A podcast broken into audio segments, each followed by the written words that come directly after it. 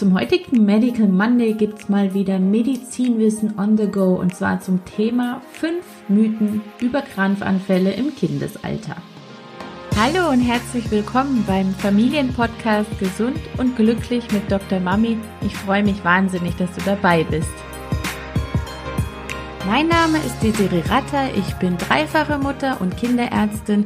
Ich helfe Müttern dabei, ihren Kindern eine glückliche und gesunde Kindheit zu schenken, ohne dabei selbst auf der Strecke zu bleiben. Eltern haben so viel Angst vor Epilepsie, Krampfanfällen, Schlaganfällen, Affektkrämpfen, Fieberkrämpfen.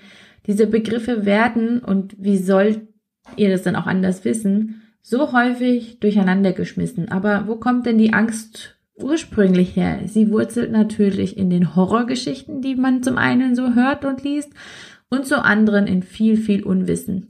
Deswegen geht es heute um die fünf Mythen zum Thema Krampfanfälle bei Kindern. Erstens. Alle Kinder, die an einer Epilepsie leiden, sind oder werden behindert. Ein ganz klares Nein. Es gibt natürlich Formen der Epilepsie, die bei geistig behinderten Kindern auftreten das liegt auch einfach daran, dass deren Gehirn in ihrer Funktion gestört ist. Aber die meisten Kinder mit Epilepsie entwickeln sich geistig ganz normal. Zweitens, Fieberkrämpfe sind eine kindliche Form der Epilepsie. Nein, Fieberkrämpfe sind Krampfanfälle, die bei kleinen Kindern auftreten, die Fieber haben.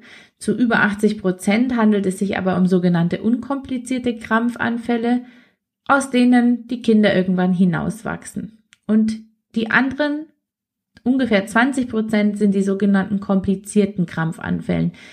Die dauern zum Beispiel länger als die unkomplizierten. Dazu gibt es mehr auf meinem Blog noch nachzulesen.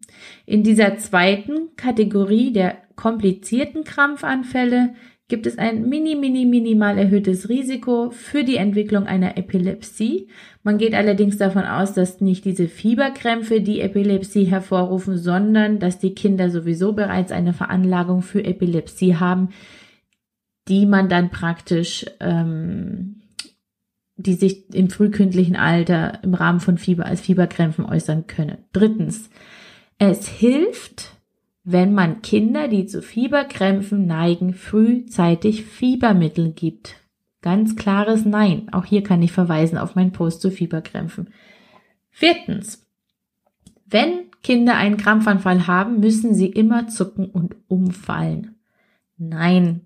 Es gibt dezente Krampfformen, bei denen vielleicht nur die Hand zuckt und das Kind bei Bewusstsein ist. Es gibt aber auch Formen, wo gar nichts zuckt und das Kind einfach immer mal wieder kurz abwesend wie weggetreten ist.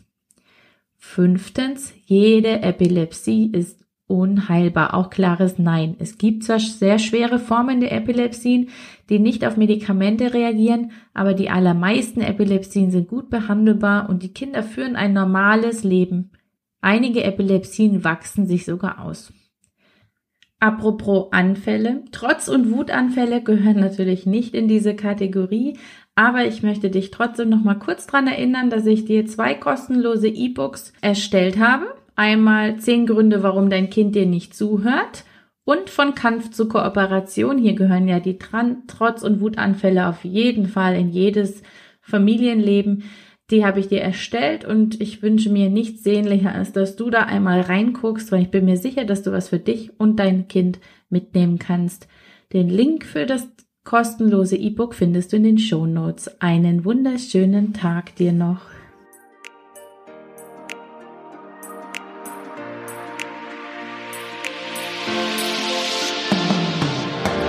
Das war's für heute beim Familienpodcast Gesund und Glücklich mit Dr. Mami und ich freue mich auf das nächste Mal. Ciao!